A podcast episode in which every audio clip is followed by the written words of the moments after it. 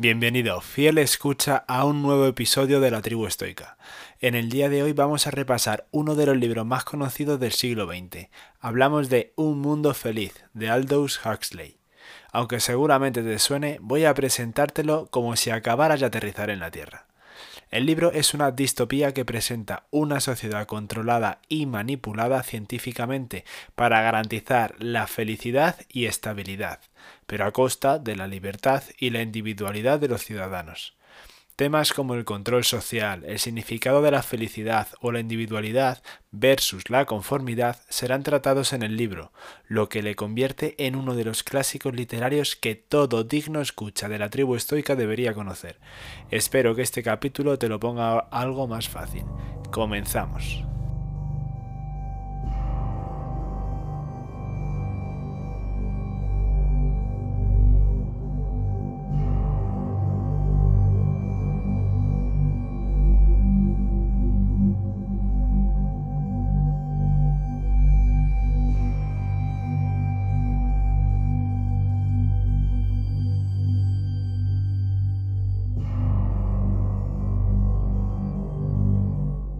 Primero vamos a comenzar con un poco de la biografía del autor.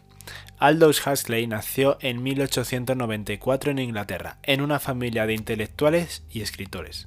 Desde joven mostró una gran habilidad para la escritura y la literatura y publicó su primera novela a los 26 años.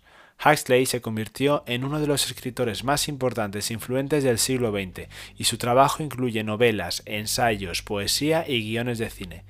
Además de Un Mundo Feliz, sus obras más conocidas incluyen Contrapunto y Las Puertas de la Percepción. Huxley era un pensador crítico y defensor del uso responsable de la tecnología y la ciencia. También fue un defensor del pacifismo y la espiritualidad, y su obra refleja su interés en explorar temas filosóficos y sociales profundos.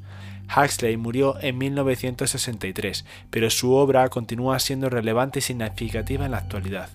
Nosotros le rendimos aquí nuestro pequeño homenaje. Ahora sí, pasemos al resumen del libro.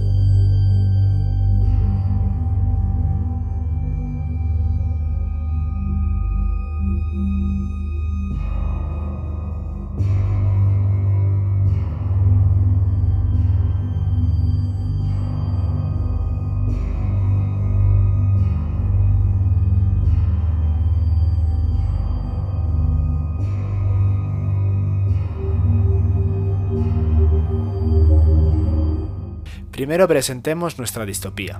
En este mundo, nuestro mundo feliz, la humanidad ha sido dividida en castas y se ha eliminado cualquier tipo de emoción negativa mediante la administración de una droga llamada soma. La felicidad y la estabilidad son los valores más importantes y cualquier cosa que amenace estos valores es eliminada sin piedad. El libro comienza con el director del Centro de Incubación y Acondicionamiento de Londres, dando un recorrido a un grupo de estudiantes por el centro. El director explica cómo los bebés son creados artificialmente y condicionados para ser felices y aceptar su papel en la sociedad. Cito, cada uno de los fetos iba a ser acondicionado de tal manera que le gustara su trabajo y no tuviera deseos de cambiar de condición. A esto se le llamaba identificación precoz.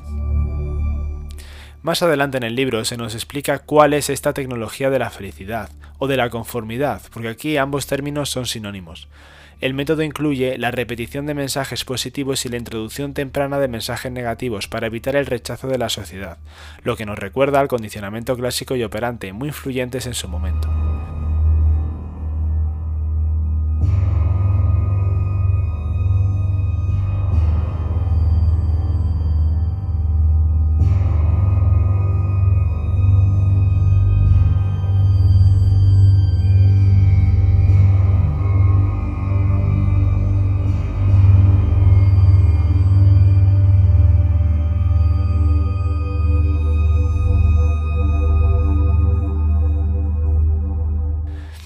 De esta sociedad se nos presenta Bernard Marx, uno de nuestros protagonistas. Es un alfa de baja estatura y por ello con complejo de inferioridad y personalidad introvertida. A menudo se siente marginado por la sociedad debido a su comportamiento y a su actitud inusual si se le compara con el resto de alfas. Recuerda su estatura porque este error de fabricación, entre comillas, le hará sentirse inferior y también disparará ese sentimiento de aislamiento, de no pertenecer al grupo que se le ha asignado, con todo lo que ello conlleva. Y digo error de fabricación porque los alfas deberían ser altos, que para eso son alfas. Junto a él, su compañera imprescindible para el desarrollo de la historia es Lelina Crown. Qué casualidad, también te digo, que uno se apellide Mars y otro se llame Lenin A. Algún conspiranoico podría decir que aquí se nos trata de decir algo, pero ese no seré yo. Es una beta hermosa y atractiva, descrita como pálida y delicada, que trabaja en el departamento de predestinación, también llamado calvinista. Que no, esto es una broma mala mía, no hagas caso. A diferencia de Bernard, ella está adaptada a la sociedad y a su modo de vida.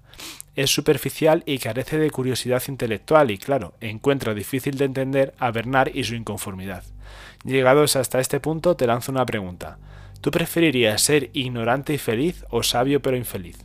Quizás al final de nuestro episodio cambies de opinión.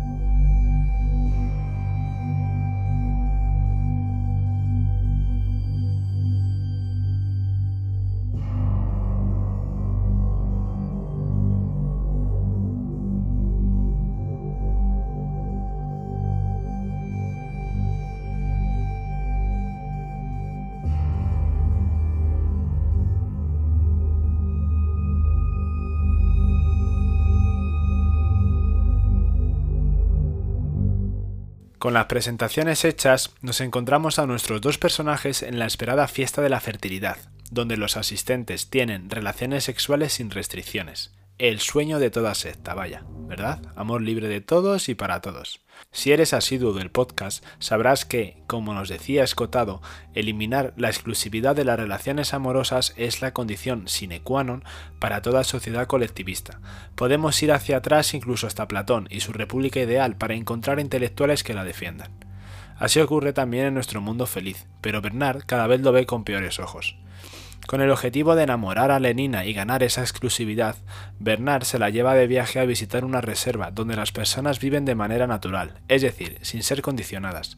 Allí conocen a un hombre llamado John, descrito como alto, fuerte y atractivo. Más adelante sabremos que es el hijo de la directora del Centro de Incubación y Condicionamiento, aunque nació y creció fuera de la sociedad controlada, en dicha reserva, lo que le dio la capacidad de pensar por sí mismo y con valores más afines a lo que nosotros llamaríamos libres. Como Bernard, también se siente atraído por Lenina, y ambos, Lenina y Bernard, consiguen convencerle de que les acompañe en su vuelta a Londres.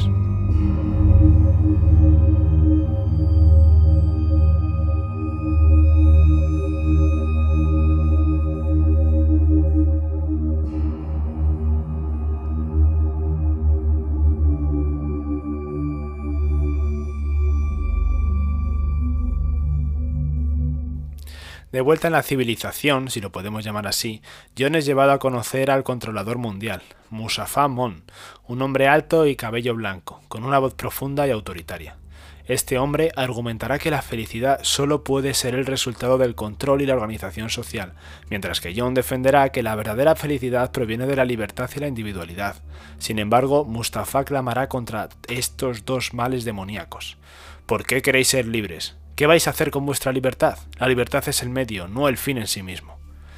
La última reflexión del libro, Un mundo feliz, se centra en la naturaleza de la felicidad y su relación con el sufrimiento. En esta conversación, Mustafa Mond, que recordemos que era uno de los líderes de esta sociedad utópica, tiene una conversación con nuestro salvaje. No podemos permitir que la gente sea libre porque la libertad lleva consigo la posibilidad de que la gente haga cosas equivocadas. Y cuando la gente hace cosas equivocadas, eso significa dolor y sufrimiento para otros, dirá Mont. ¿No sería mejor ser infelizmente conscientes de la verdad que felizmente ignorantes en ella? Eso dirá John, y eso también te dije yo, recuérdalo. Si la felicidad es la meta, entonces debe haber algo más importante que la verdad, contestará Mont. Pero yo no quiero comodidades, quiero a Dios, quiero la poesía, quiero el verdadero peligro, quiero la libertad, quiero la bondad, quiero el pecado, dirá John. Claro que tú lo quieres, pero los dioses son felices en sí mismos, no quieren nada. Somos los necesitados, pero Dios no puede ayudarnos, ni siquiera puede ser uno de nosotros. Nos ha creado, pero no puede salir de sí mismo para ser uno de nosotros, concluirá Mont. Aquí meto yo un pequeño paréntesis para negar la mayor. En el catolicismo sí nos deja libertad para pecar, no como el calvinismo, y sí tiene un Dios que se hizo carne en la figura de Jesucristo, pero lo dejo aquí porque es un camino demasiado largo para andarlo ahora. Continúo mejor con el libro. Como es lógico, John no se siente convencido por estos argumentos. Una vez has probado las dulces mieles de la libertad, no puedes volver a ser enjaulado y ser feliz. Y esto es algo esencial. La sociedad de El Mundo Feliz se sostiene siempre y cuando sus ciudadanos sigan con los ojos tapados a la verdad, anestesiados con su soma y con todas las distracciones adecuadas para evitar el dolor y pensar más de la cuenta. En su desadaptación, John se ve relegado a una vida de anacoreta, donde empieza a ser visto como una atracción más, como si fuera un tigre enjaulado en el zoo. En su soledad y desesperación, ante la imposibilidad incluso de permanecer aislado en esa sociedad podrida, se quita la vida en un acto de rabia final.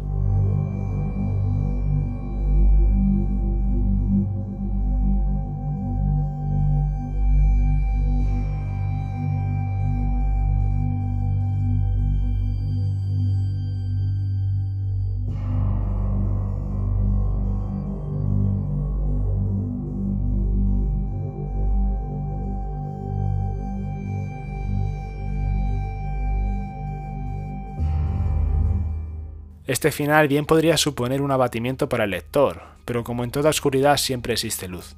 En la novena se nos comenta de pasada la existencia de una isla, al estilo de las islas de los utópicos como Moró. Es esta isla un lugar apartado del mundo, donde se han establecido una serie de comunidades en las que se vive de acuerdo con valores muy diferentes a los que la sociedad mundial refleja en Londres. En la isla la tecnología es usada para beneficio de la persona, no para su control pero este lugar no es para todos, y solo aquellos que son capaces de salir del engranaje de la sociedad mundial, de ver más allá de las sombras platónicas, podrán llegar hasta allí. Su análisis lo veremos cuando tratemos el libro que lo describe, y recibe el correcto nombre de La isla.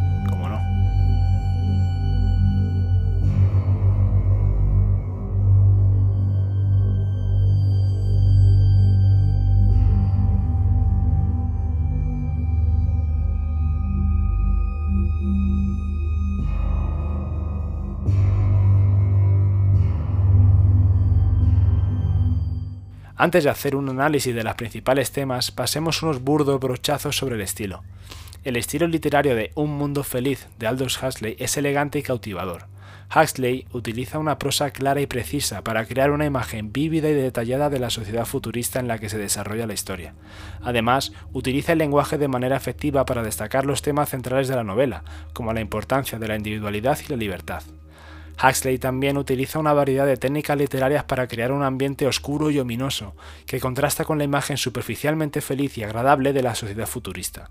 Utiliza el simbolismo, la ironía y la sátira para cuestionar la naturaleza humana y explora las consecuencias de una sociedad en la que la individualidad y la emoción son suprimidas. Por último, ahora sí pasamos a los temas principales, donde nos permitimos un poco de subjetividad.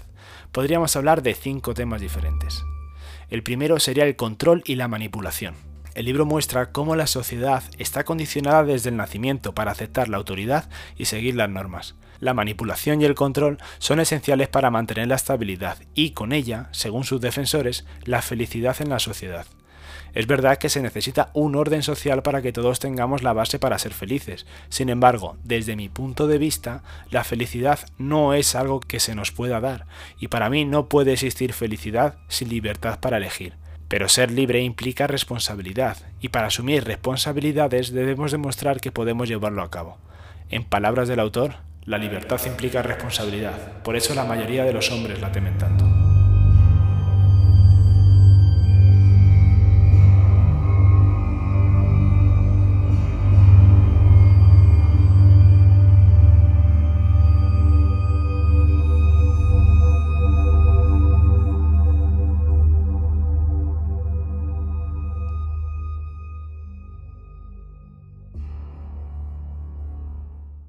Segundo tema podría ser el de tecnología y ciencia.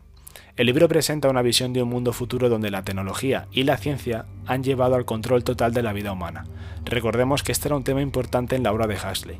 Todos los avances que se producen en nuestra sociedad son un arma de doble filo, pues pueden ser usados tanto para el bien como para el mal. Seamos inteligentes y usémoslos para garantizar nuestra libertad. De nuevo, una cita del libro.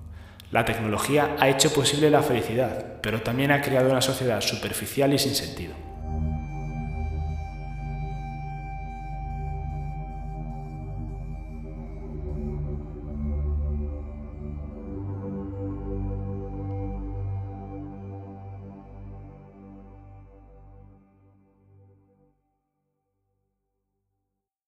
El tercer tema podría ser el de individualidad versus conformidad.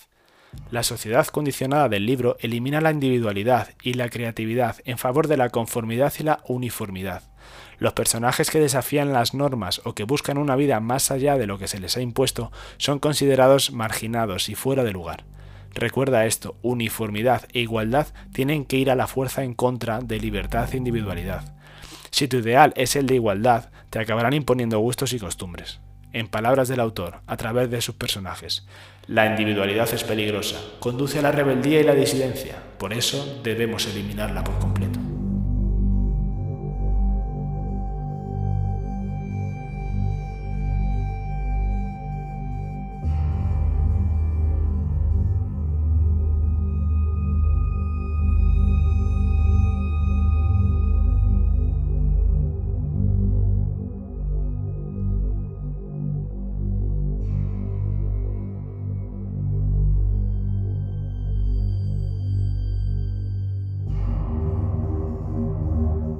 El cuarto tema podría ser el papel de la felicidad en la sociedad. El libro plantea preguntas importantes sobre el papel de la felicidad en la sociedad y si la felicidad puede ser lograda a expensas de la libertad y la individualidad. Yo soy de una opinión clara que ya he dicho anteriormente, la felicidad tienes que buscarla tú mismo, no se te puede dar. La satisfacción que da llegar a la meta después de una carrera o una caminata, o del trabajo bien hecho, o el conseguir cualquier reto viene de eso exactamente, de la lucha por conseguir nuestro objetivo. Si nos hubieran llevado en coche a la meta, la medalla no tendría valor.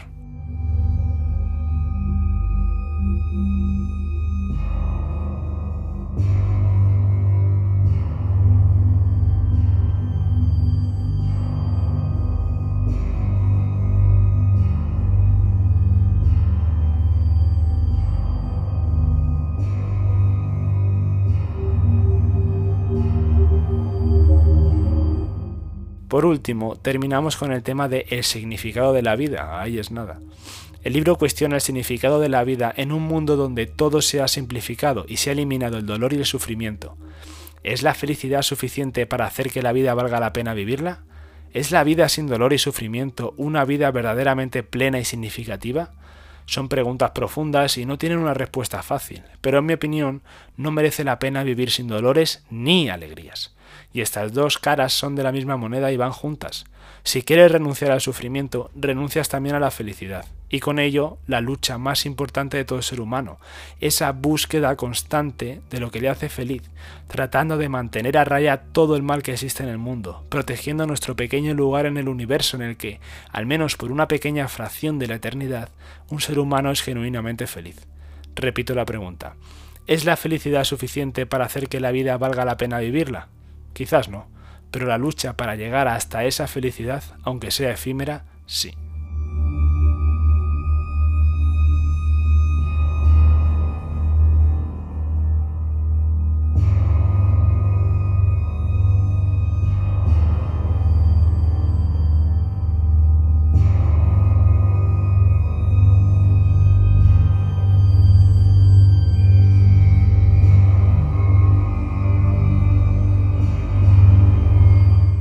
Y con esto, queridos escuchas, llegamos al final del episodio. Espero que te haya gustado este nuevo episodio y te recomiendo que te suscribas al canal si no lo estás. El mes que viene continuaré con la serie de los enemigos del comercio, pero voy a intentar ir completando episodios que traten los clásicos literarios. Hazme saber en comentarios si te gusta la idea. Y por lo demás, no te entretengo más. Un saludo y nos vemos pronto. Estoy con...